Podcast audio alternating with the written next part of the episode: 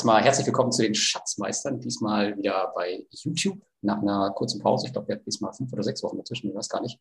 Und ähm, heute sprechen wir über unsere Lieblingsinvestments.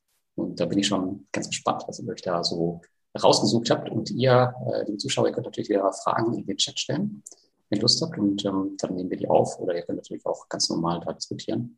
Aber zunächst würde ich sagen, ähm, kommen wir mal über das Blutbad, wie Sie ja nicht betitelt haben, in der letzten Woche sprechen, oder? Äh, wie habt ihr das überstanden und ähm, was habt ihr gemacht? Beziehungsweise, was heißt letzte Woche? Es war ja erst, war ja jetzt gerade erst diese Woche.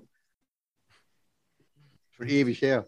Ja, Alex, was hast du? Du hast, du hast, wahrscheinlich, du hast wahrscheinlich nachgekauft, was das Zeug hält, so wie ich dich kenne. Nee, ist ja noch gar, für mich gar kein Schnäppchenstatus. Aber du, so viel weiß ich gar nicht. Also so doll war es jetzt eigentlich gar nicht. Ich glaube, es war Freitag und Montag war ein bisschen Dollar. Und ich habe das Gefühl, seit Dienstag, was ist es heute für ein Tag? Naja, also seit Dienstag auf jeden Fall ähm, ist das schon wieder irgendwie ein bisschen gut, gut erholt. Also bin jetzt auch immer so unterwegs, weißt du, Roller, Kokosindustrie, guckt jetzt auch nicht immer so rein, meistens am Wochenende. Aber ich glaube, so schlimm war es jetzt nicht, oder? Also ich glaube, Rohstoffe hat es ein bisschen Dollar erwischt und Kryptos, glaube ich. Und da habe ich, ja nur, ja. hab ich ja nur Rohstoffe. Also habe ich ja auch nur die Hälfte abbekommen. Okay, was, äh, was, was, was, sagt, was heißt das in Zahlen? Also wie viel ist dein Portfolio runter in dieser Woche? Kannst du da was sagen? Keine Ahnung, das sehe ich, glaube ich, erst am Wochenende. Ich mache am Wochenende mal die Auswertung, ich mache bei so, bei, einer, bei so einer Börsenliga mit. Und da müssen wir mal am Wochenende unsere, unsere Zahlen melden. Und also ich glaube, letzte Woche war es minus 1,9. Ja, jetzt machen wir mal nicht so viel Angst. Also ich glaube, ich gucke nach dem Livestream auf jeden Fall nochmal rein heute. Und dann hoffe ich mal, dass der Freitagmorgen nochmal was bringt. Wobei letzten Freitag war ja auch Verfallstag. Montag, weiß ich nicht, was da war. Und ja, es ist Bundestagswahl am Wochenende. Du weißt, da passiert jetzt gar nichts mehr bis Freitag. Und am Montag äh, stürzen wir alle ab, weil, ja, weil die Irren alle, ich sag's lieber nicht, aber das wird böse enden. Nee, dann wird der DAX erstmal 50 erweitert, denke ich. Das ist die erste Maßnahme. Und da gucken ja, wir weiter. Genau. Der wird auf 50 erweitert, aber der, aber der Punkt. Um die Verluste zu kompensieren, ja. wir brauchen 20 neue hier. Nee, 10 nur noch. Ja. Luis, wie sah es bei, bei dir aus? Ich glaube, die, die Reads haben ein bisschen mehr abbekommen. Ich zum, kann ich zumindest bei meinen äh, Positionen sehen. Aber ich weiß nicht, ob das übergreifend so ist. Ich habe ja nur Sammelanlagen. Ganz ehrlich, ich kann es ja gar nicht sagen, weil ich überhaupt nicht ins Depot geguckt habe. Also jedenfalls ins, äh, in die Standard-Wertpapierdepots. Äh, was ich natürlich täglich kontrolliere oder wo ich auch täglich letztendlich handle, das ist im Optionsdepot. Und hier hat sich das natürlich bemerkbar gemacht, ähm, am, ja, insbesondere am Montag, da ist ja die Volatilität extrem hochgegangen. Also extrem für die Verhältnisse von VX von 20 auf, ich glaube, 28 in der Spitze. Also das ist ja schon deutlicher, ja. deutliche Spitze. Und ähm, ja, der Alex hat es ja auch gesagt, dass dann die Rohstoffe runtergegangen sind. Das hat natürlich dann auch einige Explorer und entsprechend Explorer-Aktien, Explorer-ETFs ähm, runtergezogen. Und ähm, ja, in Summe war es gut, dass äh, ich bei den meisten Optionen schon einen kleinen Puffer aufgebaut hatte, weil ich die schon ein paar Tage bis Wochen im Portfolio habe, sodass bis auf eine Ausnahme ein Wert ist ausgestoppt worden dann am Montag, beziehungsweise am Dienstag war es dann. Ansonsten konnten die Verluste ganz gut gepuffert werden. Äh, ja, und heute steht es ja wieder alles äh, im Plus. Ähm, Interessant war in dem Zusammenhang auch, ich habe tatsächlich äh, mich in letzter Zeit vermehrt ein bisschen beschäftigt äh, im, im, Optionsbereich mit äh, Absicherungsstrategien. Und ähm, da gibt es den sogenannten äh, Put-Backspread. Können wir jetzt nicht, nicht vertiefen. Aber das ist tatsächlich ein, äh, fast kost, eine fast kostenneutrale Möglichkeit, sich eben gegen hohe Volatilitäten abzusichern. Und ich hatte tatsächlich just, ähm, ich glaube, die Woche oder vor davor oder vor zwei Wochen einen solchen äh, Put-Backspread mal aufgesetzt. Und natürlich, und das, das Tolle war, ich konnte halt genau an dem Montag und Dienstag jetzt mal nachvollziehen, wie hat er sich entwickelt. Ja, und es war tatsächlich, dass er eben seine Schutzwirkung äh, genau entfaltet hat und dann tatsächlich, ähm, obwohl ja der S&P 500 gerade mal 2% gefallen ist und die Volatilität jetzt auch zwar hochgegangen ist, auch von einem relativ niedrigen Niveau, ähm, stand diese Position, dieser Put-Back-Spread, der eben andere Verluste auffangen soll, wenn es mal richtig kracht, schon im Plus. Also das hat mir auch mal bestätigt ähm, in dieser Schutzwirkung. Und äh, von daher ist das etwas, was ich dann auch jetzt etwas systematischer ähm, verfolgen dann. Das heißt also einen kleinen Teil der Optionsgewinne auch gezielt einsetzen, um hier Absicherungsstrategien zu fahren. Und ehrlich gesagt, also bei dem Mini-Minus äh, habe ich, also war für mich die Zeit, äh, wäre es reine Zeitverschwendung gewesen, halt ins Depot zu gucken. Ja, wer nicht viel hat, hat auch nur wenig viel Verlust, ne? So, Luis, so ist es halt, ne? ja, wahrscheinlich. Ja. Aber ja, ich glaube, Mini-Crash, äh, das trifft ganz gut. Ähm, also da war ja wirklich, also ich hatte, glaube ich, in der Spitze minus zweieinhalb Prozent und ich glaube, aktuell sind es nur noch äh, ein Prozent ja, oder sowas. Aber, aber ähm, Crash, Lars, kannst du doch hier nicht in den Chat Crash reinschreiben. Nein, aber es kommt ja, doch mal die Medien an, ja. Das ist halt, denn, es wird halt so betitelt. Dann, was war denn bei dir dann Corona? Das war ja dann Apokalypse oder was? Das war ja schon. Armageddon. Damit beziehe das jetzt bitte nicht auf mich. Also, Übrigens, ich hab, Alex, ich habe das ja, äh, ich habe ja selber nichts gemacht. Ja, du warst ja auch äh, auf der Wolke 7 mit deinen Kryptos. ja, also da, da, sind, da bin ich ja immer noch, ich glaube, die 200 hält immer noch 200 Prozent dieses Jahr, von daher darfst du ruhig ein paar Prozent runtergehen, ist okay. Aber was der Luis gerade erklärt hat, klang jetzt irgendwie nach Albert seinem Alpha-Fonds, oder? Machen, macht er das nicht auch, wenn, wenn der Markt abstürzt, dass er dann irgendwie ein halbes Depot versucht zu pimpen, zu sichern? Mm, jein, also die Alpha-Strategie stand auch in diesem, in diesem Fokusartikel hier. Hast du den gelesen? Genau, ich glaube, da kommen wir, da kommen wir gleich nochmal zu, wenn wir Neues aus der Szene besprechen. Aber Szene. Äh, die Alpha-Strategie, die funktioniert tatsächlich, die funktioniert ein bisschen anders. Also ah, okay. äh, ich glaube, die, die, positioniert, die positioniert sich ja sowohl auf der Call als auch auf der Put-Seite. Und ähm, hier, ja, wobei, das mache ich natürlich mit einem Put-Backspread letztendlich. Äh, gut, da gehe ich gleichzeitig Short und Long. Das ist, äh, aber da geht es tatsächlich gezielt äh, um eine, eine Ab oder um die Absicherung eines Depots oder mehrerer Positionen. Also äh, meines Wissens, aber ich habe jetzt kein vertieftes Wissen, was eben die Alpha-Strategie angeht, äh, ist es aber nicht ähm, hundertprozentig gleich. Also es sind schon zwei verschiedene Paar Schuhe. Also der Alpha-Ansatz, der ist etwas anders. Hm, okay. Gut, ich glaube, damit äh, haben wir das Thema, glaube ich, auch totgetreten. Also wir sind uns alle einig, äh, da war kein Crash, ähm, so wie es die ganzen Medien jetzt äh, hochgekocht haben. Das ist echt immer schlimm. Also, ne? also, die, die ganze also ich glaube, von einer Korrektur am Markt definiert man bis 20 Prozent, weiß ich nicht genau, aber ich glaube, bis dahin gilt es auch nur als Korrektur. Und bei, bei 22 darfst du dann sagen, boah, Crash. Na, ich glaube, hier war es so schlimm, dass die das ja alle verglichen haben mit ähm, der beginnenden Weltfinanzkrise, mit Lehman Brothers und Immobilien Krediten so, wegen, etc. Ja. china genau. da, oder? Ja, ja, genau. Genau, aber selbst mein China-ETF ist es, glaube ich, auch nur 2% runter oder so. Also selbst da scheint nicht viel gewesen zu sein. Aber ich finde diese Verrücktmacherei halt immer extremst schlimm. Aber du musst jetzt auch sehen, im letzten Jahr sind ja ganz viele neue Menschen, ähm, Anleger an die Börse gekommen. Die müssen natürlich auch erstmal ihre Erfahrung machen und dann wird natürlich bei jeder Bewegung gezuckt. Ja. Da hast du ja noch nicht viel mitgemacht. Also wenn es seit letztem Jahr nur äh, Verdopplungen gab, äh, von unten nach ganz oben, und jetzt mal 2% runtergeht oder 4 in zwei Tagen, da ist es schon mal uh, Aufregung ein bisschen. Genau, wenn du dann in die Medien schaust und dann halt äh, nur solche Vergleiche siehst, da ist dann natürlich schnell ähm, ein bisschen zittrig, könnte man sagen. Macht auch Sinn, vor der Bundestagswahl so ein bisschen so Börsencrash, ein bisschen zu rütteln, damit man sagen kann, siehst du, vertrau, vertrau auf die Rente. Gut, wollen wir zu unserem. Ja, wobei man äh, ja sagen muss, fairerweise, die die, die, die Blaupause, die gezeichnet wurde, ist ja nicht, also nicht völlig abwegig. Nein. Dass man dann eben sagt, naja, wenn so ein großer Immobilienprojektierer kippt äh, und, und das wirklich eine kritische Masse erreicht, die so groß ist, dann, dass dann zum Beispiel auch durch Notverkäufe die Immobilienpreise sinken, was dann wieder die Auswirkung hat, dass die Sicherheiten von Schuldnern ähm, nicht mehr ausreichen, um Forderungen äh, zum Beispiel der Banken zu decken äh, die Banken dann wieder Abschreibungen vornehmen müssen. Also es kann natürlich schon in so eine Kaskade münden, aber ähm, eben nicht umgekehrt. Nicht jede, ja, nicht jede Immobilienpleite geht dann in so eine Kaskade über. Ne? Richtig, ja, aber man malt sich das natürlich gerne, ähm, gerne so zurecht. Und der Patrick schreibt gerade im Chat, nicht nur die Bild als Quelle nehmen. Äh, das ist auf jeden Fall schon mal ein guter Tipp, aber man ist, war fast egal, in welche Medien man schaute. Ähm, fast jeder hat das gleichzeitig mit, mit Lehman Brothers verbunden und äh, aufpassen und alle werden ganz, ganz zittrig und so. Ja. Zumal da geht es ja nur um 300 Milliarden, oder? Also habe ich was gelesen. Also ich habe noch nicht mal richtig gelesen, weil mich mhm. das irgendwie nicht so interessiert hat. Also naja, was heißt nur? Also es ging ja darum, dass, dass, dass da eventuell eine, eine Kettenreaktion ausgelöst werden könnte. Und ähm, damit haben sie Leute halt. Milliarden.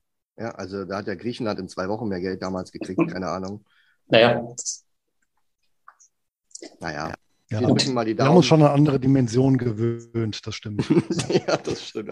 Guck dir Ronaldo an. Ja, kriegt er auch mit seinem 10-Jahres-Vertrag jetzt. Gut, wollen wir jetzt zu unserem äh, Hauptthema übergehen? Was meint ihr? Seid ihr bereit? Hauptthema, erzähl mal.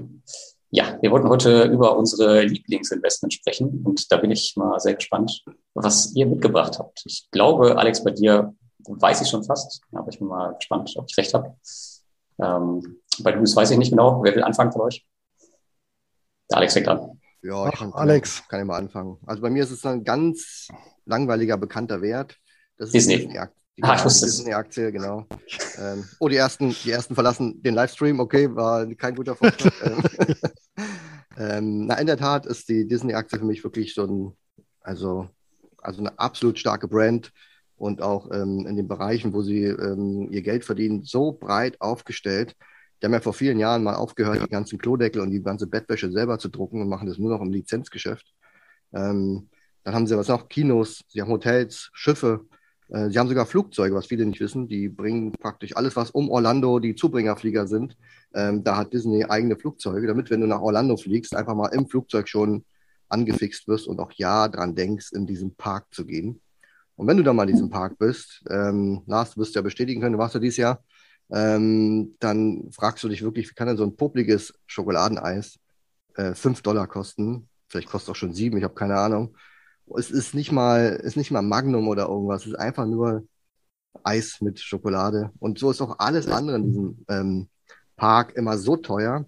Und dann noch die Verknüpfung von all diesen ganzen Themen. Du brauchst also nur irgend so ein kleines Manschgal dir ausdenken.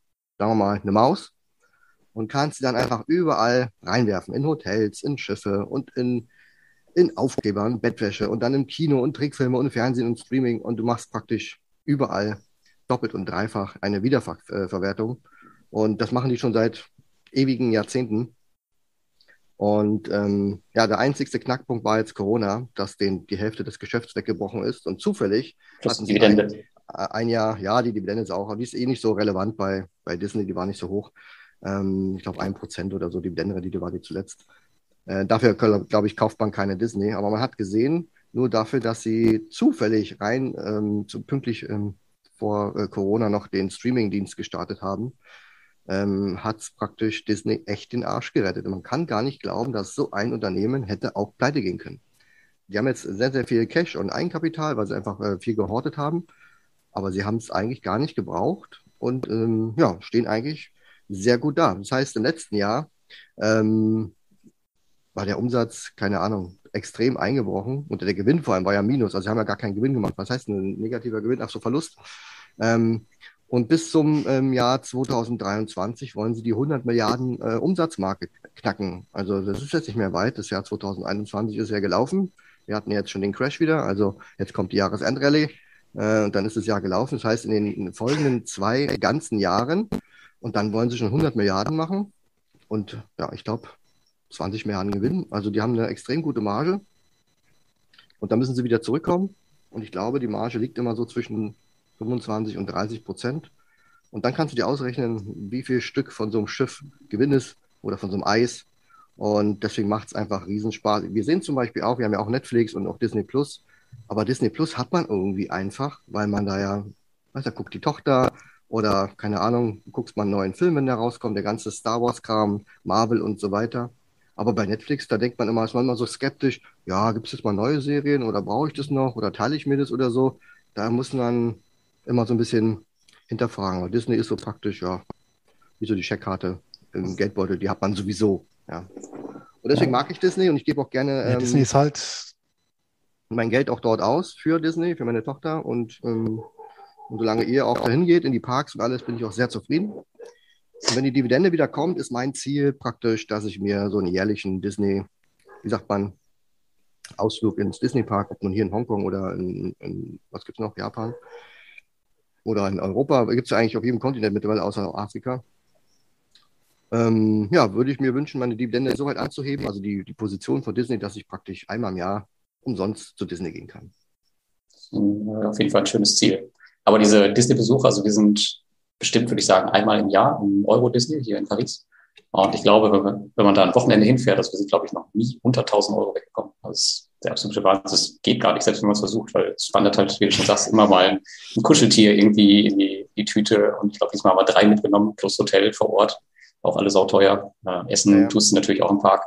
Und da bist du ruckzuck die 1000 Euro los. Ja. ja, wenn du vor dem Parkeingang stehst, ich weiß nicht, was du bezahlt hast. Also wir haben vor ein paar Jahren, wo wir in Florida waren, und wir waren ähm, mit einem Jahr Pause zweimal dort. Und da dachte ich auch so, hat es nicht mal 99 Dollar gekostet? Nee, kostet schon 149. Hm, naja, wurde mal angepasst, der Preis leicht, ne? In Paris sind es ja zwei Parks mittlerweile und du zahlst für jeden Park, äh, ich glaube, ähm, 69 Euro Eintritt. Oder du gehst halt nur in einen rein. Aber das machst du natürlich auch nicht, wenn du da bist, klar. ja, aber Disney hat auch so, gerade in den Parks, so den Ruf, das macht man mal, das gönnt man sich mal im Leben. Weißt mhm. du, das ist so, das ist jetzt keine äh, wie so ein Haus oder wie so ein Auto, wo du unendlich viel Geld investieren musst, sondern da sagt man sich, komm, wie du schon sagst, für eine Familie, zwei Tage Disney, 1000 Euro, das gönnt man sich, die kommen schnell wieder irgendwo rein.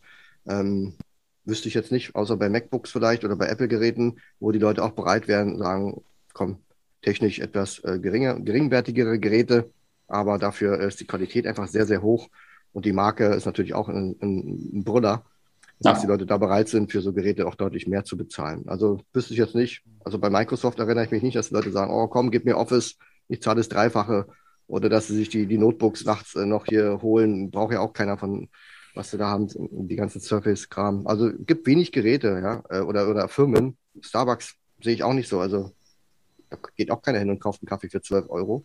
Ja, also 4,50 Euro ist also noch möglich. Aber noch mehr und dann dreimal am Tag. Hm. Bei Disney machst du das aber. Eis für alle. Ja. Gehen wir noch schön essen. Ja, ja klar. Das ist so, und, alles, und alles, alles mit dem Chip. Ne? Das ist so ein Erlebnisding, ganz klar. Aber ich glaube, bei dem Streaming-Dienst, da müssen wir ein bisschen dazu lernen. Also wir haben den auch hier zu Hause und äh, am Wochenende, das, das zweite war schon ziemlich enttäuscht, weil halt irgendwie eine, eine Serie war. Ich glaube, es war Lilo und Stitch.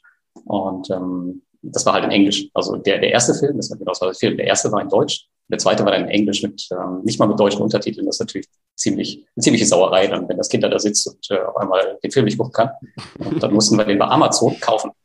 Ja, weil dann ah, okay natürlich auch blöd. Also ah, da müssen sie halt also, halt noch ein bisschen, bisschen was machen. Dann, dann, ist es ja doch schlau von Disney, so, so zu vorzugehen. Wenn sie die Leute zu Amazon schicken wollen, ja. Wobei, ich meine, aber das nee, ist natürlich auch Disney, der, das Disney verdient ja mit dem der Unterschied zu ja, aber das ist auch der Unterschied zu eben zu Netflix, dass der eben mit Disney automatisch, also jeder hat ja von klein auf irgendwo so eine Assoziation dazu, ja, über ja. die Filme und äh, das verschafft natürlich eine viel, viel stärkere Position, weil du ja schon eine Vorstellung hast. Das hast du bei, bei, bei Netflix ja nicht. Du kannst das ja nicht irgendwie, ja, also du hast irgendwie kein Bild dahinter. Ne? Du weißt, was ist ein Streamingdienst, aber hast eben nicht ähm, die Marke, die äh, ja, dich letztendlich seit der Kindheit ja auch geprägt hat, ne? muss man ja sagen. Ich habe jetzt auch noch nicht viele Menschen getroffen, die in irgendwelchen Serienbettwäschen von Netflix schlafen. Also oder Toilettendeckel haben. Noch nicht. Vielleicht auch, aber es ist schwierig, ja. Es ist natürlich auch so, wenn du natürlich Kinder ansprichst, ne, ähm, dann können die Eltern noch so sagen, nein, gibt es bei uns nicht. Und dann machst du es einfach nach halbe Stunde schreien, machst es dann doch. Also das ist auch so ein bisschen. Kannst du noch wir was? Haben, ähm, wir haben es nicht, zu, nicht zu Hause. wir haben es nicht, ja. Deine Kinder sind schon ein bisschen älter, ja. Äh, wir haben ja noch was. Kannst du noch was äh, zur, zur Dividende sagen? Also wann, wann erwartest du, dass sie wieder eingesetzt äh, wird? Du verfolgst die News ja, da wahrscheinlich. Ich gelesen, mehr. also die Analysten vermuten, weil Disney zahlt ja halbjährlich. Ich weiß auch nicht, warum die als US-Unternehmen halbjährlich zahlen. Gut, da kommt doch nicht so viel rum. Wenn du das, wenn du das jetzt noch viertelst, das bisschen, was da kommt, dann kriegst du ja gar keine Dividende mehr. Also haben sie gesagt, wir machen nur zweimal im Jahr. Und äh, es wird wohl vermutet, weil sie einmal im Dezember mal zahlen, dass sie im Dezember bereits wieder starten wollen. Aber offiziell von Disney gab es noch nichts. Aber wie gesagt, Disney ist wirklich keine Aktie, die kauft man nicht wegen der Dividende. Ich glaube, ein, ein Prozent oder 1,2 Prozent war die Dividende die, äh, vor der Kappung. Also sie können sich die mittlerweile auch schon wieder ähm, leisten. Das sollte jetzt nicht das Problem sein. Aber klar, die Parks nur zur Hälfte offen haben oder nur 30, 40 Prozent. Ähm, bei Hotels weiß ich auch nicht. Hm. Also Amerika will jetzt im November, November wieder aufmachen. Das heißt, es kommen ganz viele europäische geimpfte Touristen. Die werden alle in diesen Park reinrammeln. Also ich glaube, das äh, Schlussquartal wird nochmal ein kleiner Überraschungseffekt.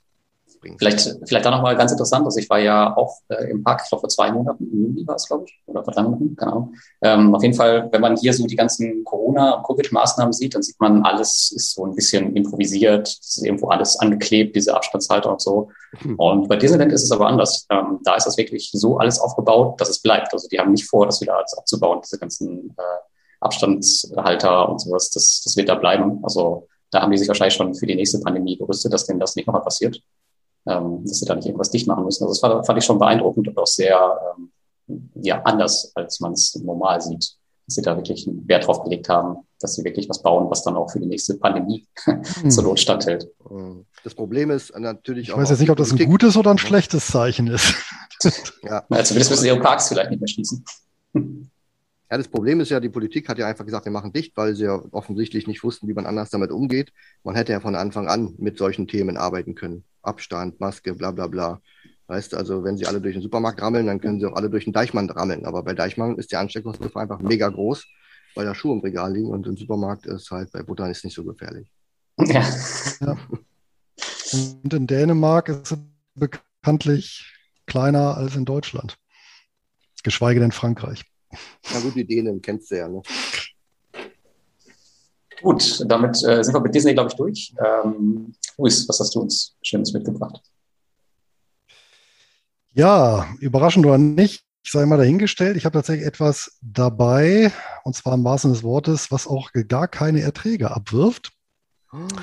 Nämlich hier symbolisiert durch einen schönen äh, Krügerrand, nämlich Gold ging ja darum, jetzt äh, unser Lieblingsinvestment vorzustellen, ja, nicht das lukrativste oder beste oder sonst irgendwas, ne, sondern halt ähm, eines, ähm, ich habe es mal so interpretiert, zu dem man auch eine gewisse emotionale Verbindung hat. Und das ist bei mir zweifelsfrei Gold. Und das hat natürlich auch ein Stück weit damit zu tun, dass ja, das eine der wenigen Vermögens- oder Anlageklassen ist, äh, die auf der einen Seite sehr homogen sind.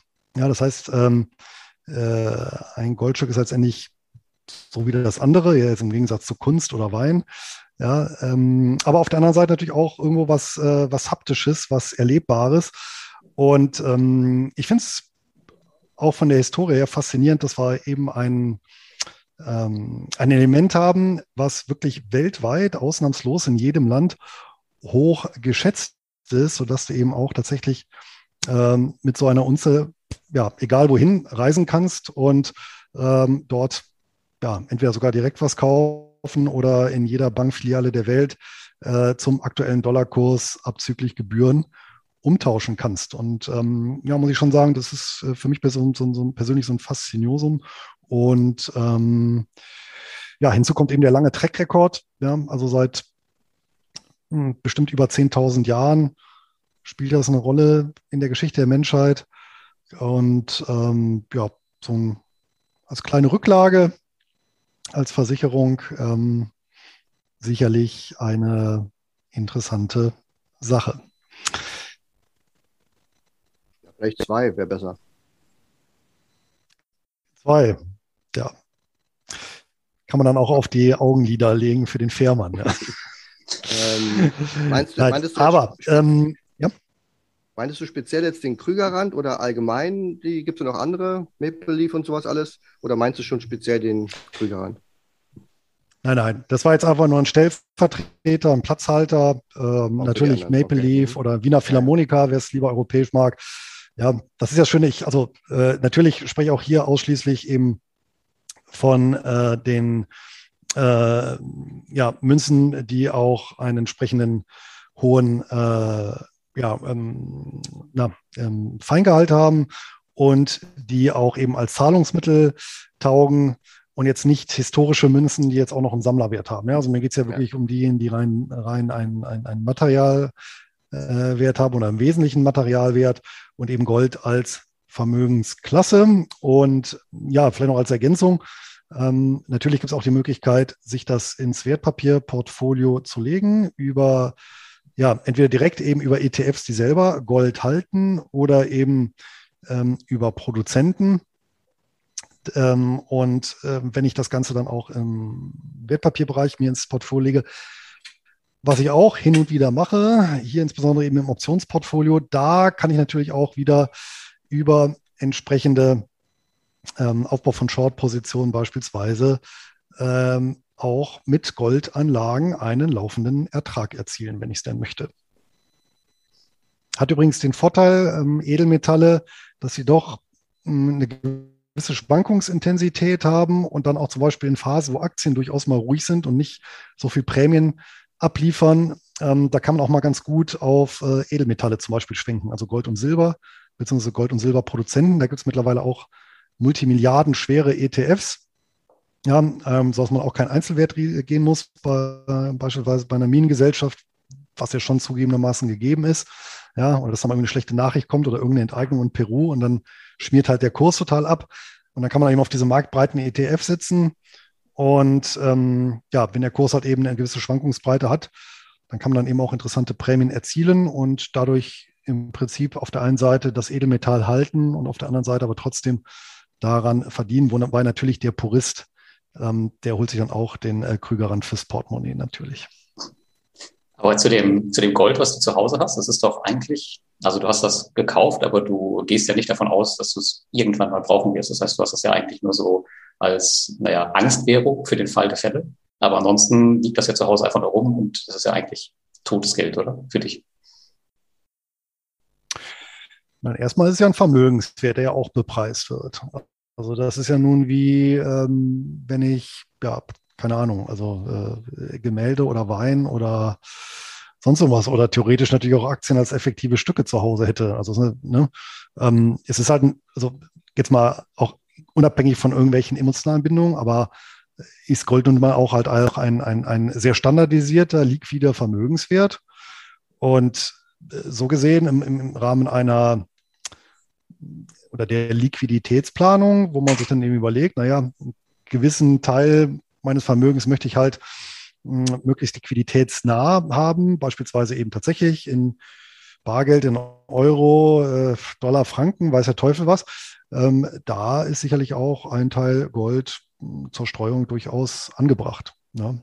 Und natürlich habe ich dabei so einen gewissen Versicherungseffekt. Das ist natürlich auch klar. Ich meine, das ist so ein bisschen wie, ja, wenn man möchte, wie eine, wie eine ähm, Wohngebäudeversicherung. Ja, ich meine, hofft ja auch keiner, dass es brennt irgendwann und das Haus abfackelt. Aber wenn, dann ist es dann trotzdem ganz gut, wenn man dann ja, was eben zu Turbulenzen kommt und man dann so einen kleinen goldenen Fels in der Brandung hat, ist das sich auch beruhigender, als wenn man den vielleicht nicht hat. Ja. ja. Ja, absolut. Aber nochmal zurück zu der, zu der Frage von mir. Ähm, was hast du damit irgendwann mal vor? Also du wirst es ja vermutlich nicht verkaufen, sondern du wirst es, vererbst du das oder was, was machst du damit? Die Zähne braucht es bald.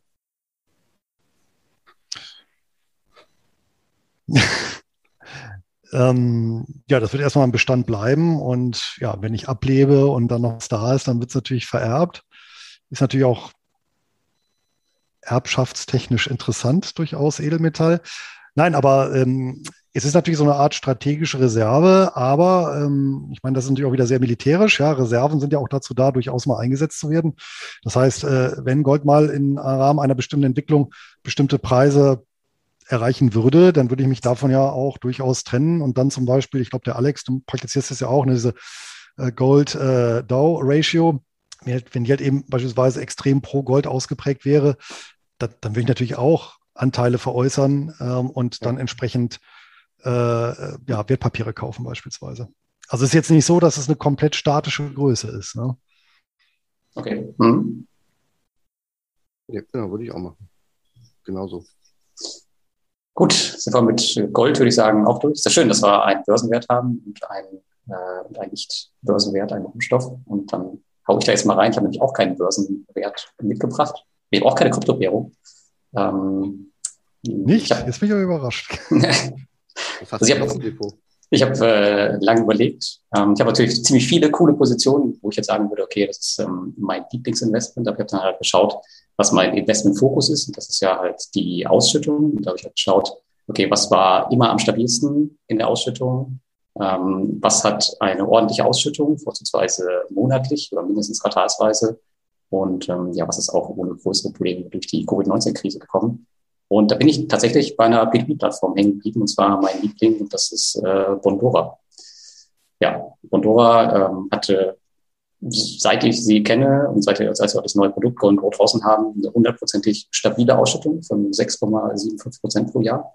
Und ähm, das Coole ist halt, dass es halt täglich ausgeschüttet wird, ähm, nicht mal monatlich. Das ist auch schon ganz nett. Und das Unternehmen selbst hat auch 2020, obwohl es relativ schwierig war, auch für die, ähm, mit einem deutlichen Gewinn abgeschlossen. Wir liegen aktuell bei einer Eigenkapitalquote von 70 Prozent. Und solange die die Zahlen aufweisen können, die sie ähm, gerade haben, ist das auch wahrscheinlich weiterhin mein Lieblingsinvestment. Ähm, was ich auch ganz cool finde, also ich habe ja relativ viel Geld liegen und ich ziehe auch monatlich meine Zinsen da raus, um sie dann halt entweder zu verleben oder woanders hinzupacken. Und das Nette ist halt bei denen auch, dass sie solche Echtzeitüberweisungen haben. Das heißt, ich klicke da in, in Tallinn bei denen ist dann auf den Knopf und in den nächsten Sekunden ist es halt bei mir direkt auf dem Bankkonto. Und das ist halt auch schon ziemlich sexy. Großer Nachteil ist da allerdings aktuell immer noch, dass man halt, dass sie halt so viele Kunden mittlerweile haben, dass sie dieses 400 Euro ähm, Einzahlungslimit immer noch haben pro Monat, was ich wahrscheinlich auch nicht was in Gänze nicht wegfallen wird. Und ich glaube, um meinen Wert jetzt zu erreichen, bräuchte man irgendwas zwischen 30 und 40 Jahre. Aber das ist, äh, Alex, da wirst du mir sogar beipflichten, ein ganz klarer äh, Sparplankandidat. Den kann man nicht zu teuer und äh, nicht zu billig einkaufen. Aber ähm, es macht auf jeden Fall Sinn, da eine Position aufzubauen, wenn man irgendwie einkommensorientiert unterwegs ist. Das ist schon eine ganz nette Sache. Aber auf der anderen Seite muss man halt auch immer ein bisschen den Blick auf die Zahlen behalten, ähm, wenn sich da irgendwas verändert, dass man da eventuell dann auch seine Position wieder reduziert, falls das Risiko dann doch mal zu groß werden sollte. Hm. Ja, ist denn möglich auch eine ja. Größere Summe abzuziehen, bevor der Alex jetzt reingrätscht? Sagen wir mal, weiß ich nicht, wenn du sagst, oh, die Zahlen sind aber nicht so gut und dann sagst du, jetzt ziehe ich mal auf den Schlag 50.000 Euro ab zur Sicherheit? Ähm, ich habe es noch nicht versucht. Ähm, ich kenne aber Leute, die es durchaus gemacht haben und wo es auch funktioniert hat. Ähm, es gibt einen Buffer, den sie im Hintergrund haben, wo niemand weiß, wie groß der wirklich ist. Äh, man weiß ungefähr, dass die auf jeden Fall, dass der so groß ist, dass die, ich glaube, über ein Jahr lang daraus ihre äh, Investoren mit Zinsen auszahlen könnten, wenn es sein müsste. Ich glaube, solche Summen sind dann in Einzelfällen auf jeden Fall nicht das Thema. Wenn natürlich alle anfangen, das abzuziehen, wird wahrscheinlich nicht funktionieren. Ähm, das haben wir letztes Jahr in der Corona-Krise gesehen. Also da haben wir auch viele ihr Geld abgezogen, weil es einfach, äh, weil die Panik umging. Da gab es halt die sogenannten Teilzahlungen. Das heißt, dass du dann halt nur pro Tag einen bestimmten Wert abziehen konntest, ähm, der dann halt korreliert zu dem, was Bondora auf der einen anderen Seite eingenommen hat, weil es ja klar im Hintergrund laufen Kredite und die können jetzt nicht einfach so gestoppt werden. Ähm, und die müssen halt ihren, ihren Cashflow so ein bisschen steuern. Und wenn natürlich alle abziehen wollen, dann muss das irgendwo äh, kontrolliert und gebremst werden. Genau das passiert und falls sowas nochmal eintreten sollte, dann wird das auch wieder passieren. Ich glaube, ich hatte das Geld, was ich damals abziehen wollte. Ähm, ich glaube, das hatte ich innerhalb von einer Woche oder so raus. Also das war jetzt auch okay. Ich habe nicht alles abgezogen, aber ich hatte auch einen Teil umgeschichtet. Ja, das war alles, alles kein Thema. Naja, da mussten sie erstmal eine Woche lang andere Leute finden, die ihr Geld einzahlen, damit sie es dir geben können. Ich glaube, zu, zu, der Zeit hat da niemand eingezahlt. Aber ähm, wenn du sagst, die haben da einen Topf und die können da die Geldströme überwachen, macht es dann nicht Sinn, auch flexibel mit dieser 400 Euro zu arbeiten? Also wenn Sie sagen, da kommt ein, ein Schub an Krediten rein und Liquidität und es ist, wird, sieht besser aus, dann kann man doch mal sagen, okay, ab, ab 1.10. machen wir 1000 oder 450 oder was weiß ich. Ja, die reporten ja ihre, ihre Zahlen monatlich und die haben halt ein Kreditvolumen aktuell von 11 Millionen ähm, Euro, die sie schon geben. Die haben circa 180.000 Investoren. Ich weiß jetzt nicht, wie viel die alle bei Go and Grow einzahlen. Ähm, aber das wird, das, das wird nicht hinhauen halt. Also ich denke mal, also es kann sein, dass sich das Limit nach oben oder nach unten verändern wird, aber ich glaube, das Limit wird jetzt bleiben. Weil die hatten da das halt zu Anfang offen, um das Ding einfach äh, aufzubauen. Das hat halt auch super funktioniert. Ich glaube, die haben damit mhm. über 100.000 Investoren gesammelt. Also was mich ja noch ein bisschen abschreckt, muss ich sagen, ist ja tatsächlich das der hohe, äh, der hohe, Rendite das hohe Einzahlungslimit. mit äh. ähm, ich glaube, momentan gibt es ja 6,75 Prozent aufs Jahr gerechnet. Korrekt, ja. Mhm. Finde ich schon, muss ich sagen, für eine P2P-Plattform etwas grenzwertig, ja, wo im Prinzip theoretisch über Nacht ja der Stecker gezogen werden kann und dann war es das. Ne? Also das ist richtig, ja. Für so Privatkredit, äh, ja. Äh, wenn du dir die anderen ähm, Plattformen gerade der Branche anschaust, du siehst ja auch, dass die Zinsen runtergehen. Ich glaube, wir liegen jetzt so bei um zwischen 8, 9, 10 Prozent rum. Ähm, dadurch, dass halt, mhm. naja, dass halt nicht viel passiert ist, ist die Nachfrage ziemlich hoch. Dann kommt das Thema Regulierung dazu. Also das Thema wird halt insgesamt sicherer. Und ich glaube, wir bewegen uns auch bei den anderen Plattformen eher Richtung 6,75 Prozent als Richtung 12 Prozent nach oben. Von daher äh, muss man vielleicht auch irgendwann akzeptieren, dass das Thema vielleicht einfach in die Breite geht, das vielleicht einfach so ist. Ich glaube, da wird sich nicht viel dran ändern. Muss natürlich für dich dann einschätzen, okay, ja, gut, reicht mir das oder? Genau, du musst ja für dich, ja, genau, du musst dann irgendwann sagen, nee, dann, dann, äh, es ist ja kein Tagesgeld, ne, um das nochmal zu bemühen. Nein, genau. Und dass man dann irgendwann sagt, naja, wenn ich schon eine Risikoposition habe und die ist ja limitiert dann eben auf oder sagen wir mal irgendwann sechs oder fünfeinhalb Prozent irgendwann, dass ich dann sage, nee, das ist mir zu wenig und dann, dann, dann packe ich es lieber und wenn es halt irgendwie in ein ETF auf dem MSCI World ist. Ne? Ja, richtig. Nun, ich habe natürlich äh, ein bisschen andere Einblicke. Ich habe das Unternehmen auch schon öfter besucht. Ich kenne da ziemlich viele Leute, von daher ähm, bin ich okay da mit dem Risiko. Ich würde auch mehr da rein investieren, wenn es denn möglich wäre. Aber ich habe halt keine Lust, da jetzt irgendwie monatlich meine 400 Euro einzuzahlen. Äh, von daher muss halt jeder, wie gesagt, selber einschätzen solange es da genug Leute gibt, die da ähm, weit mehr Gelder als 400 Euro einzahlen würden, haben die, glaube ich, gar kein Problem mehr, Konditionen zahlen zu müssen. Im Gegenteil, wenn die Leute Schlange stehen, um das Geld loszuwerden, auch für 5,2 Prozent, dann wird sich dafür Leute finden. Die nicht wert ist es ähm, auch nicht wirklich dieses angepasste Risiko. Zumal ich, ich mit diesen 400 Euro irgendwie gar nichts anfangen kann. Also selbst wenn ich jetzt ein Jahr da lang einspare, sind es müssten ja fast, keine Ahnung, 5000 Euro oder so sein, oder? Ist ja, das ruckzuck hast du deinen Euro am Tag. Dann kannst du ja drei Handschriften machen. Ja. ja, das ist, aber ja. Nee, das wäre jetzt nichts für mich. Also ich brauche da schon ein bisschen äh, mehr Flexibilität. Ähm, aber ansonsten vom, vom Prinzip her finde ich das schon in Ordnung. Also. Aber du hast es ja auch genutzt, ähm, wenn du deinen Cash parkst. Äh, also wenn es dir jetzt die Möglichkeit gäbe, dass du die 400 Euro jetzt nicht hättest, dann würdest du da deinen Cash auch parken, oder? Ja, aber ja. Steuerrücklage zum Beispiel, ne? Weißt du, was ist das? Was sind Steuern? ähm, ja, weil wir helfen die 400 Euro nicht. Weißt wenn du dann einen größeren Betrag ja. wegpumpen musst jeden Monat, dann, dann bin ich trotzdem, den Großteil muss ich irgendwo anders hinlegen. Ähm, da kann ich sagen, ja, ich habe immerhin 400 Euro hier. Ähm, nee, das wäre dann sowas, wo ich sage, dann zahlst du dann 20 Jahre 400 Euro ein und dann liegen die da. Das wäre jetzt nicht so praktisch, ja. Naja, ja. Warten, warten wir mal ab. Es gab jetzt gerade von Patrick die Frage noch im Chat, gab es bei Pandora nicht mal die Diskussion, dass das Kreditportfolio die 6,75 Prozent langfristig nicht hinbekommen kann. Ja, das ist halt immer eine Momentaufnahme. Ähm, da gibt es äh, solche und solche Stimmen im Internet. Ähm, also aktuell sieht es so aus, als würden sie das langfristig hinkriegen, aber das ist halt das, was ich meinte, dass man halt immer die Zahlen so ein bisschen im Blick halten muss. Und wenn das mal in die andere Richtung dreht, dass man dann halt entsprechend sein, sein Risiko auf der Plattform anpasst und halt sowieso, wie gesagt, immer auch nur mit Geld investiert, was man auch bereit ist zu verlieren. Schau mal, ähm, bei Aktien kann ich ja verschiedene Bewertungskennziffern nehmen oder überhaupt Kennziffern und kann zum Beispiel Starbucks und Disney mal vergleichen. Gibt es denn bei so Peer-to-Peer-Plattformen auch irgendwas, wo du sagst, das macht die vergleichbar oder man kann die besser einschätzen? Also wenn du sagst 11 Millionen Kreditvolumen, ich meine, das klingt jetzt irgendwie auch nicht nach viel, so weißt du? Nö, 11 Millionen ist relativ kleine Nummer in der Branche. Also was du halt machen kannst, ähm, also alle größeren und älteren Unter Unternehmen, die veröffentlichen auch ihre Geschäftsberichte. Und da kannst du halt auch die Zahlen ganz normal aneinanderlegen, wie du das halt bei Aktienunternehmen auch machen kannst und die danach vergleichen. Ähm, aber das Kreditvolumen ist halt schon dahingehend aussagekräftig, äh, dass du halt weißt, ob du ähm, entsprechend Geld unterbringen kannst. Für einen kleinen Anleger, der jetzt irgendwie 100 bis 200 Euro unterbringt, der äh, für den mag das okay sein, wenn da ein Unternehmen ist, was jetzt vielleicht nur ein Kreditvolumen von 500.000 Euro im Monat hat. Ähm, aber für jemanden wie dich, der da vielleicht ein bisschen mehr Cash parken will, dem ist da nicht geholfen, wenn die Hälfte davon rumliegt. Deswegen ist das halt auch mal eine Größe, die man im Auge behalten sollte. Ja, ja aber generell das, würde ich da das, immer auf die. Das gilt ja für jede Plattform. Ja, korrekt, ja. Das ist ja dieses berühmte Cash-Track-Problem, ja, was du ja temporär hast. Die einzige unabhängige Zahl ist eigentlich sind eigentlich nur die einzige unabhängige Metrik, ist eigentlich, die sind eigentlich immer die Geschäftsberichte, die du aneinanderlegen kannst. Das anderes kannst du nicht machen. Wie sicher sind denn die Gelder, die auf deinem Bondora-Account liegen? Oder ist es ein richtiges Konto mit einer Bank? Sorry, dass ich so eine blöde Frage stelle. Ja. Ähm, die, man könnte ja meinen, ich zahle da mal ein, okay, jetzt, jetzt werde ich nicht alles investieren können, weil keine Kredite da sind.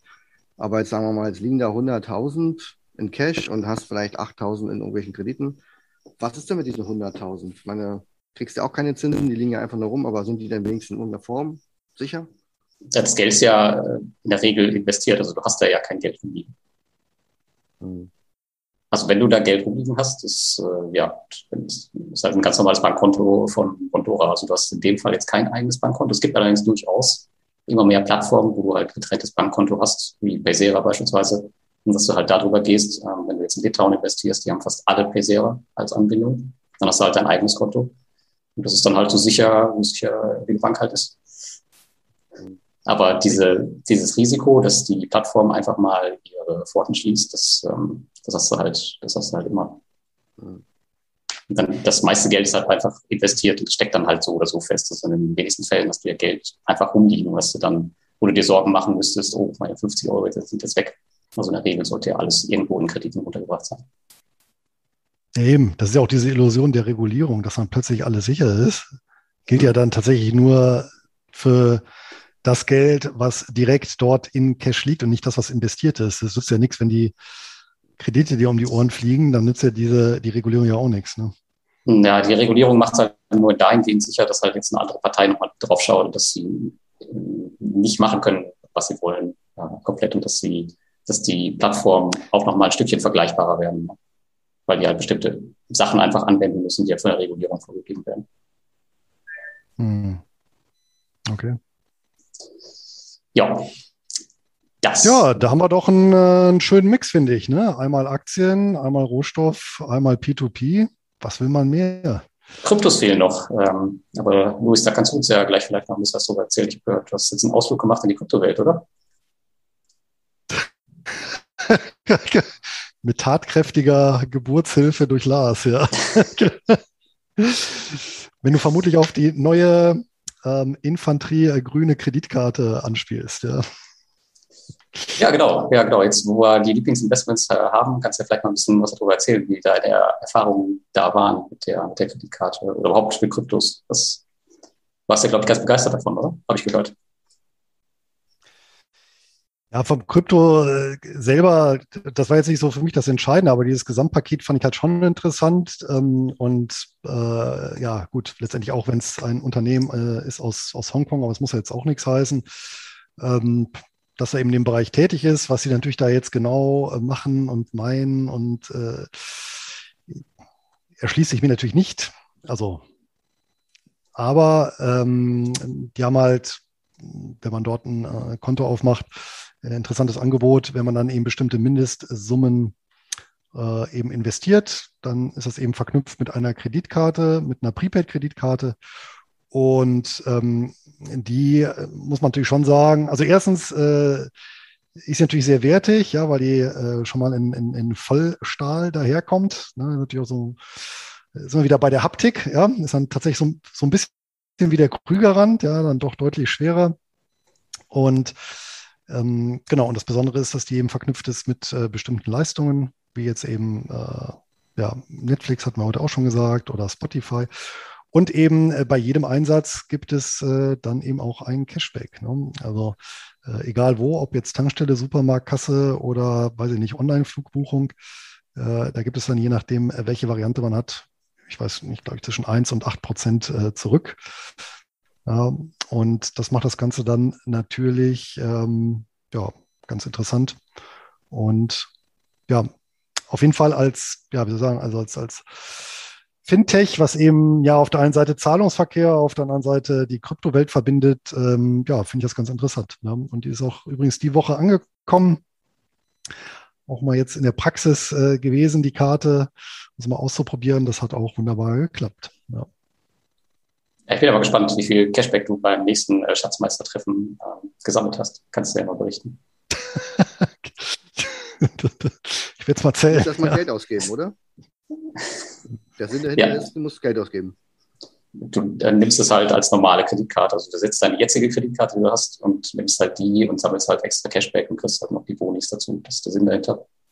Ich habe jetzt ein Teilkonto. Ich brauche gar keine Kreditkarte mehr. Ich zahle es mit Handy. So, das ist natürlich auch nicht schlecht. Ja. Außerdem bin Gut. ich kein Freund von Geld ausgeben, egal über welche Methode. Ich halte mich da extrem in Grenzen, extrem. Gut, ähm, wollen wir mal ähm, noch so ein bisschen zu unseren äh, News weitergehen, bevor wir jetzt in die, in die Kryptowelt abdriften? Oder wollen wir erst oh. die, die Fragen beantworten? Zu den News. Wie ihr wollt. Ja, ja jetzt haben wir schon aufgegriffen, nehmen wir die News, oder? Und da gab es seit unserem letzten Zusammentreffen ja einen Artikel, nicht in der Bild, aber im Fokus. Ein Banker namens YouTube. Habt ihr den gelesen auch? Ja. Habe ich gelesen. Du hast gesagt, wir sollen ihn lesen. Genau.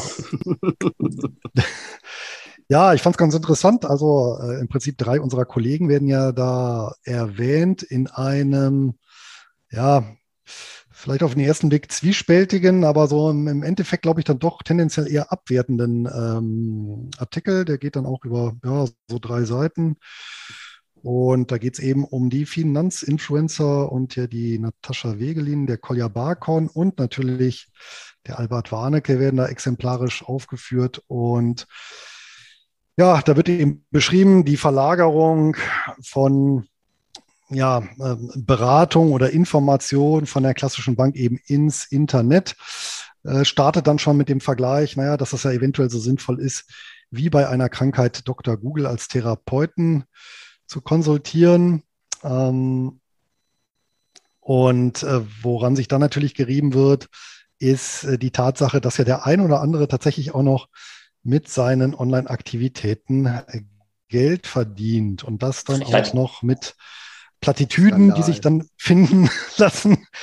Ja, wie zum Beispiel, äh, dass die Inflation die Kaufkraft des Ersparten senkt oder was ETFs sind. Ja. Mhm. ja, wie habt ihr den Artikel gesehen? Ähm, also ich fand es so ein bisschen, ich fand es sehr spannend, dass dieser unternehmerische Aspekt da gar, gar nicht eingeflossen ist. Also es, äh, die drei genannten sind ja alles auch äh, Unternehmer und tragen entsprechend Risiken. Ähm, das wurde komischerweise gar nicht erwähnt. Ich meine, die haben sich da ja selber was aufgebaut.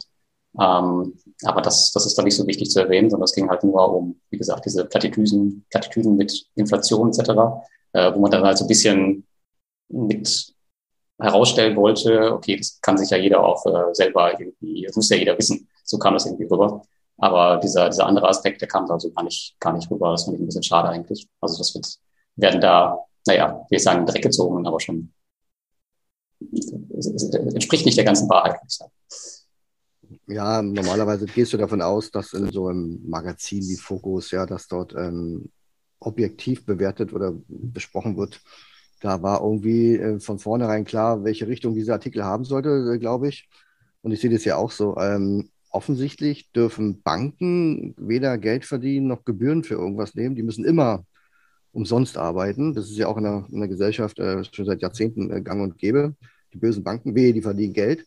Äh, und offensichtlich ist bei YouTubern auch so, du darfst nie über den Hobbystatus hinaus Du musst wirklich nur in deiner Freizeit Artikel schreiben, Videos machen, Podcasts rund um die Uhr, Livestream machen, alles neben deinem Hauptjob und aber Geld verdienen, da solltest du schon auch mal eine kleine Schranke davor machen.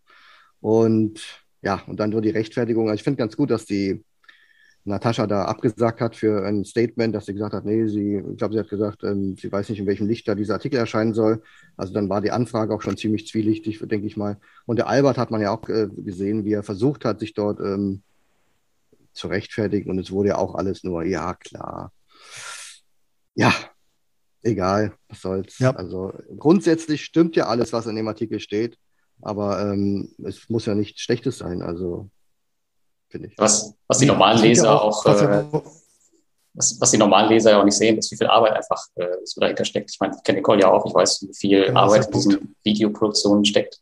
Und das ist einfach, das kann man nicht kostenlos machen. Ja, ich meine, wer soll das machen? Wenn der irgendwie, das ist ja, ja. der hat ja auch einen 10-Stunden-Tag, nur halt auf YouTube manchmal. Ähm, das kannst du halt nicht als Hobby nebenbei machen. Das ist nicht möglich.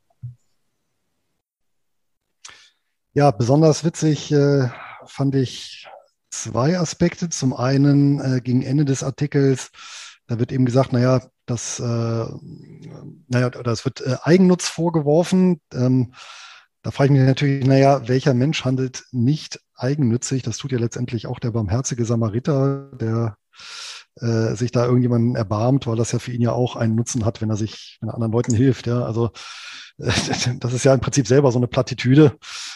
Äh, und das andere, das war natürlich ähm, Das war dann ein Zitat von der Verbraucherzentrale, die dann gefordert hat, die Politik solle dafür sorgen, dass Verbraucher äh, tatsächlich beraten werden, unabhängig von etwaigen Produktverkäufen. Ja, Gut, lasse ich mal so stehen. Ja. Übrigens nur ein Hinweis, der Fokus verdient auch Geld, glaube ich, ne? mit solchen Nein. Heften. Nö, ich glaube, der ah, okay. macht das so. Gut. Ja. Die drucken das so. Im Grunde macht er der Fokus. War übrigens die Ausgabe 34. Ja. Ja, Im 34 2021. Dieser, dieser Redakteur macht im Grunde nichts anderes wie der Kolja. Er setzt sich an seinen Schreibtisch, denkt sich ein Thema aus. Von mir aus wählt er eine Richtung, pro oder contra. Wenn er sagt, äh, der Kolja will über CD-Projekt gehen, dann wird er sagen, ja, die ist halt scheiße oder die ist halt gut, die Aktie. Und dann kommt da ein Podcast raus oder ein Artikel oder ein Video oder was auch immer. Und genauso macht es der ja auch. Und beide verdienen auf unterschiedliche Art und Weise Geld. Der eine ist halt selbstständig, der andere ist halt angestellt. Aber es ist ein Riesenunterschied. Ja. Gut, ich glaube, der Witzigerweise war auch in der, Mit in, der, in der Mitte der drei Seiten war auch eine, eine fette halbseitige Werbung geschaltet. Stimmt, habe ich gesehen, ja. Für den Golfresort. genau. Das habe ich mir gemerkt. Thema durch, ne? ja. Gut. Sind wir damit durch. Ähm, Alex, was gab es bei dir? Gab es bei dir irgendwas? Ja, wir haben ein Paket aus Deutschland bekommen und ich habe äh, einen neuen Rasierer bekommen. Und der funktioniert, sehr, der funktioniert sehr gut, wie du siehst, ja. ja ansonsten hat äh, unsere Leni, unsere Tochter, die erste zwei Schulwochen hinter sich und es funktioniert sehr gut. Und es geht natürlich los mit der ersten Erkältung. Klar, Grippeviren in der Schule ist auch immer hier in Thailand nichts Neues, haben uns Lehrer gesagt. Und dann hat sie schon zwei Schulein äh, Geburtstagseinladungen bekommen. Also wir sind mitten, mittendrin hier. Ich habe für gar nichts mehr Zeit. Nur noch. Ja, man merkt das. Ist äh, von, der, von der Bildfläche verschwunden quasi. Ja. Nur noch wieder, Fahrdienst. Wieder zurück im, im 9 to 5. Ja. Ich habe jetzt auch aufgehört mit Geld verdienen, weil ich habe gedacht, nee, du, nach dem Artikel wollte ich auch nicht mehr im Rampenlicht irgendwie mich hier präsentieren ähm, und bin dazu übergegangen, wieder an, zurück an meine Anfänge von damals. Ich schreibe jetzt irgendwie nur noch sinnlose Artikel, ganz dünne, ganz schwache und äh, versuche auch alle Links rauszunehmen, dass man auch kein Geld verdient und mein Dividendenalarm werde ich auch einstampfen, weil es wirft wirklich ein schlechtes Bild auf uns und das möchte ich einfach auch nicht. Ja, vielleicht, ich könnte dir noch empfehlen, dass du dich Teilzeit wieder bei der Bank bewirbst oder so. Zum das ist auch eine gute Idee. Kannst du nachmittags mal arbeiten, dann dreimal die Woche. Remote vielleicht, so Callcenter-mäßig von hier aus. Ja. Auf jeden Fall, ja. Das ist eine gute Idee. Gut, haben wir das, haben wir das auch. Sonst noch was? Hier ist nichts los. Okay. Ja, was gab es bei mir? Ähm, wir haben ja eben schon kurz darüber gesprochen. Ähm, wenn wir jetzt mal auf die, auf die Branche zurückschauen, bei den B2B-Krediten. Ähm, da wurden jetzt die ersten Plattformen tatsächlich offiziell reguliert. Heute hat die dritte Plattform ihre Lizenz bekommen. Ähm, das ist auf jeden Fall ein, ein schöner Erfolg für die Branche, die dann halt so ein bisschen naja, sag mal, seriöser oder sicherer rüberkommt nach dem ganzen Debakel, was wir da letztes Jahr gesehen haben mit den ganzen Scams, weil die Hürde liegt da in Lettland jetzt doch deutlich höher. Ähm, da wird jetzt keine Plattform mehr kommen, wahrscheinlich, die sich dann am Ende als Scam herausstellt. Es sei denn natürlich, sie ist in Estland firmiert oder woanders und wo es ein bisschen einfacher ist, kann man natürlich nie so ganz ausschließen. Est, mach mal nicht Estland so schlecht. Ja, man muss leider sagen, die, ich glaube, alle Scams bis jetzt kamen entweder aus Estland oder aus Irland. Also, ja.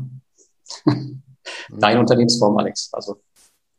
Ja, gut, mein Unternehmen kommt auch aus Estland, aber es scheint ja ein gutes Unternehmen zu sein. Ja.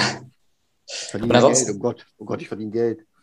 Und ansonsten habe ich mir in den letzten zwei Wochen ein Unternehmen vor Ort wieder angeschaut. Das war ziemlich interessant. Und zwar ging es diesmal nach Russland. Ähm, da habe ich mir dieses Unternehmen angeschaut, worüber wir schon öfter gesprochen haben, Robocash.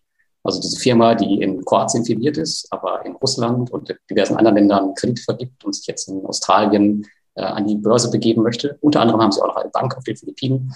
Also das war extrem interessant zu sehen. Und die Zentrale ist in Sibirien, in Kemerovo oder Kemerovo. Ähm, dann haben sie noch äh, zwei Stellen in Novosibirsk und Moskau, die ich mir angeschaut habe. Und das war echt äh, schon sehr, sehr imposant, was man da gesehen hat. Zumal ich auch einmal die Kreditnehmerseite gesehen habe, also wie das dann wie das läuft, wie die sich die Kredite aufnehmen. Das war auch ziemlich cool. Äh, ja, läuft alles ein bisschen schneller als hier, würde ich sagen. Hast du die Zentrale gesehen, wo denn die Schauspieler so tun, als ob das die Zentrale von Robocash ist? Yes. So ein bisschen wie bei Wirecard, meinst du jetzt? Ja, also bei in Kemerovo ähm, haben 400 Leute gearbeitet. Ich glaube, da müssen sogar schon viele Statisten für anstellen. Ansonsten, wir haben, glaube ich, insgesamt 1700 Mitarbeiter. Ja, ich gehe mal nicht davon aus, dass das ein äh, Scam ist. Aber ja, war interessant zu sehen, einfach mal, wie das in Russland läuft. Ähm, gerade diese Kreditvergabe hat mich sehr interessiert. Ähm, die können bis zu 5000 Rubel bei denen standardmäßig als Anfangskredit aufnehmen, beispielsweise. Das sind äh, ca. 50 Euro. Und diese Payday-Loans. Und die klicken sich dann halt da durch so ein Formular durch. Das sind zwei Minuten erledigt. Die kriegen sofort die Zusage oder nicht. Und ähm, was ich interessant fand, die leben halt davon, dass die Kunden wiederkommen. Das heißt, äh, die haben teilweise Kunden dabei, die sich 15 bis 20 Mal diese kleinen Kredite aufgenommen haben und die dann halt jedes Mal ähm, sich mehr Geld aufnehmen können, wenn sie halt brav zurückgezahlt haben. Das war auch ähm, ganz, ganz interessant zu sehen. Ja. Das ist 400 Euro, oder? Ja, das weiß ich nicht genau. Ich weiß nicht genau, wo der, wo der Höchstbetrag lag, aber man kriegt halt, halt immer so einen Bonus, wenn man halt wiederkommt, brav zurückgezahlt hat. Das ist schon, schon interessant gewesen. Ja. Okay. Ansonsten ist mir noch eingefallen, ich habe zwei Aktien verkauft. Post, die Deutsche Post und Siemens. Also sie wurden beide ausgestoppt. Oh, endlich war es soweit. Deutsche Post ist endlich, auch weg. Endlich äh, hat sich mal was getan im Depot, ja. War gut. Die Ergebnisse waren gut. Also ich habe jetzt noch nicht genau ausgerechnet, wie viel es jetzt war. Das mache ich mal nächste Woche in so einem kostenlosen Blogartikel. ähm, und dann schaue ich mal, was da unterm Strich in all den Jahren, äh, wo die bei mir im Depot lagen, inklusive Dividende, rausgekommen ist. Bin ich selber mal gespannt. Hm. Ich habe gerade nachgeguckt, aber so 5000 Rubel ist ja nicht äh, so viel, ne? Das sind gerade mal so 60 Euro. 50 bis 60 aktuell, ja. Mhm, genau. Kurs. Gut, aber da kannst du dir da hinten schon verdammt viel verkaufen. Also, das ist schon okay. Der Rubel rollt, sagt man da, oder? der Rubel rollt im wahrsten des Wortes. Ja, so, ähm, vielleicht jetzt noch, ich hatte ganz am Anfang mal eine Umfrage gestellt hier im Chat, ähm, wer denn nachgekauft hat im mhm. Crash, in Anführungszeichen. Und da haben 43 Prozent Ja gestimmt, die nachgekauft haben und 57 Prozent äh, Nein. Ja, die, die meisten haben ja eh schon Sparpläne, da geht ja jeden Monat was raus. Ja. Aber, aber wir haben es ja diesmal weggelassen, jetzt haben wir doch noch über ein paar Einzelwerte gesprochen. Willst du noch kurz deine Liste sagen, was du diese Monate gekauft hast, Lars? Das ist mal so eine lange Liste. Äh, ja, kann ich, kann ich gerne machen. ähm, warte kurz. Hm, ich habe, also, was ich sagen kann, ist der BlackRock Taxable Municipal Trust. Der ist ja jeden Monat dabei, bisher ja. Da ist noch nicht meine Zielposition erreicht. Diesen Monat gab es auch dazu den Neuberger Berman US Real Estate Securities Fund. Das ist eine REIT-Sammelanlage, ähm, eine zweite, die ich habe, ähm, die sich auch noch im Aufbau befindet. Einzelwerten habe ich nachgekauft ExxonMobil. Die war, ging, glaube ich, im dritten Monat hintereinander runter. Und die Position ist bei mir auch relativ unterrepräsentiert. Cardinal Health gab es noch, AT&T und den S&P 500 China. Den habe ich nochmal ein bisschen mehr aufgestockt. Werde ich wahrscheinlich diesen Monat nochmal machen, um mal da ein bisschen mehr Risiko zu fahren. Aber ich glaube, das wird sich am Ende auszahlen. Und ähm, in der Kryptowelt habe ich einen Coin umgetauscht, der hieß SXP. Ähm, ich weiß ehrlich gesagt nicht, was die machen. Deswegen wollte ich ihn auch verkaufen, weil der nämlich saumäßig gestiegen ist im letzten Jahr. Und den habe ich jetzt in eine der Top 3 Positionen umgewandelt. Das äh, in den Cardano. Dass ich da einen, einen Mistcoin zu einem, naja, mehr oder weniger ordentlichen Coin umgewandelt habe. Das ja. ist schön. Das sind so viele Menschen, die ich immer wieder treffe, die dann immer sagen, du, das ist total cooler Coin, der kann irgendwas, der kann im Dunkeln leuchten. Ansonsten weiß ich auch nicht so genau, was der macht, aber der ist, auf jeden Fall geht der ab. Also, ich, ich kann dir die Story dazu sagen, wie ich an den gekommen bin. Also ich habe den nicht einfach gekauft, sondern der war an eine Kreditkarte gekoppelt, an eine andere Kreditkarte, wo man auch Cashback in Bitcoin damals bekam und dafür musste man halt eine Anzahl von diesen SXPs halten. Ähm, irgendwann haben die den Dienst aber geschlossen von der Kreditkarte, weil das nicht angekommen ist, weil Crypto.com halt einfach da ist und die gefühlt Marktführer in dem Segment sind. Und ähm, diese Coins habe ich allerdings behalten. Und ich habe da nicht drauf geachtet, weil ich hatte da nur, keine Ahnung, es waren 300, 400 Euro. Naja, und ein Jahr später waren es dann halt 4.000, 5.000 Euro. Und dann dachte ich, gut, kannst du jetzt doch mal umtauschen, weil ich, wie gesagt, gar nicht weiß, was, was dieser Coin jetzt überhaupt noch zu Nutze ist. Und ähm, das ist die Story dahinter. Also ich habe jetzt nicht einfach einen Coin gekauft, wo ich jetzt nicht weiß, was der macht, sondern der hatte damals schon seinen Sinn und Zweck. Und ich weiß auch, aber ich kann dir nicht sagen, wieso der trotzdem noch gestiegen ist, obwohl der ähm, weiß ich nicht, für mich keine Bewandtnis mehr hatte. Das sind doch die besten Investments, wenn du keine Ahnung hast, warum das Ding abgeht wie Schmitzköpfe. Ja, aber Fakt ist, er ist auf jeden Fall abgegangen. So, ähm, wir haben noch eine Frage aus dem Chat gehabt, die ich mhm. noch nicht gestellt habe. Und zwar, wie ging an dich, Luis? Bei welchem Broker hattest du deine Optionen? Das hatte ich auch hier schon mal gesagt ähm, und ist auch, glaube ich, bekannt, dass ich das bei CupTrader mache. und damit auf die Plattform von Interactive Brokers zurückgreife. Und ähm, vermutlich wird es schwierig, also ich kenne zumindest keinen inländischen Broker, der da einfach von der Kostenstruktur das Wasser reichen kann. Es gibt natürlich den einen oder anderen, ja, wo man in Deutschland auch Optionen handeln kann. Bitte hier nochmal darauf achten, nicht Optionsscheine, das kann ich bei fast allen, aber Optionen, sprich Anbindung an Terminbörse, hat eben nicht jeder Broker. Und das Problem ist aber halt, äh, dadurch, dass du in der Regel viele kleine Einheiten handelst, ähm, macht die Gebührenstruktur schon ein bisschen was aus.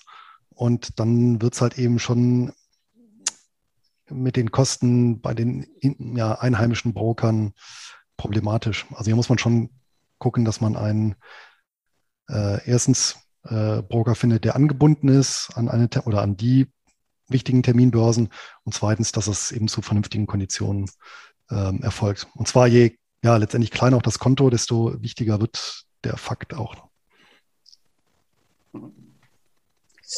Okay, so, Frage ist damit hoffentlich beantwortet. Ähm, dann haben wir noch eine Frage gehabt. Äh, wer ist bei Income dabei? Alex, du bist bestimmt dabei, oder?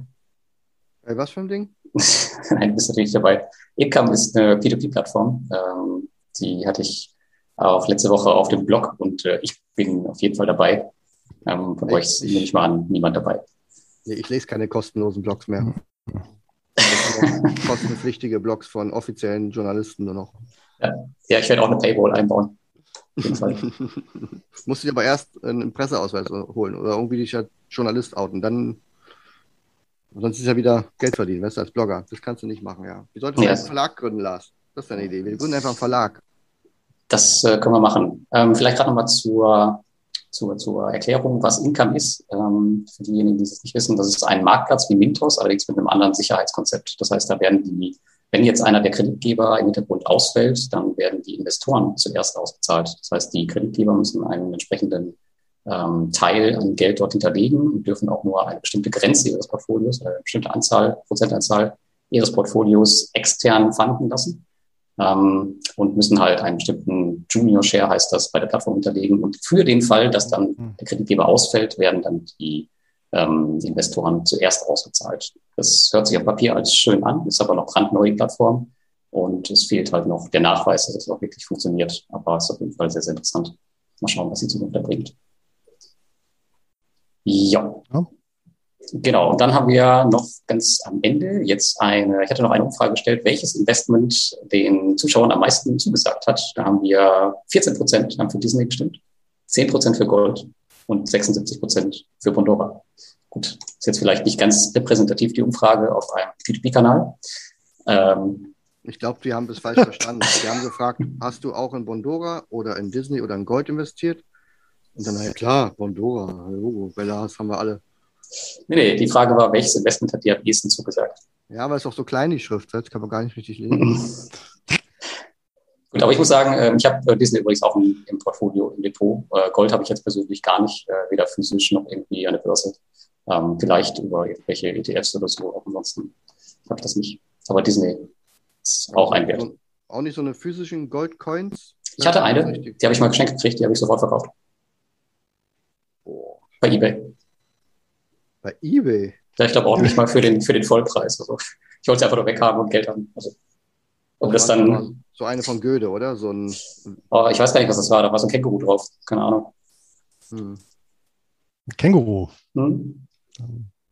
Liegt wahrscheinlich nahe, dass es ein, eine australische Münze war. Ja, so, vermute ich auch. Ich habe sie nicht genau Vielleicht sogar. Und Lars, sich, und Lars, hat sich, so gefreut, dass er die Unze für 56 Euro losgeworden ist. Nee, auf jeden Fall ging das ziemlich schnell. eBay Kleinanzeigen, ähm, kriegst du sowas immer innerhalb von Stunden los. Ganz praktisch. Gut. Ich glaube, damit hm. ähm, sind wir am Ende, wenn ihr noch was habt.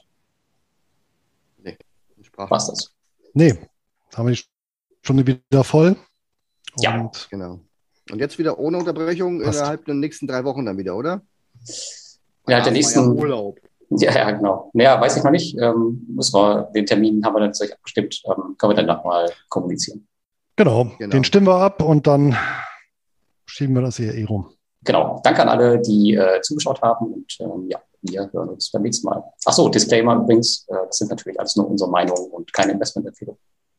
Ach so. Ach so, wusste ich jetzt nicht. Ah. Dann müssen wir auch noch neu anfangen, ne? ah, okay. Müssen wir, müssen wir nächstes Mal anders machen. Gut, wir sind raus. Bis dann. In dem Sinne, tschüss. Ciao.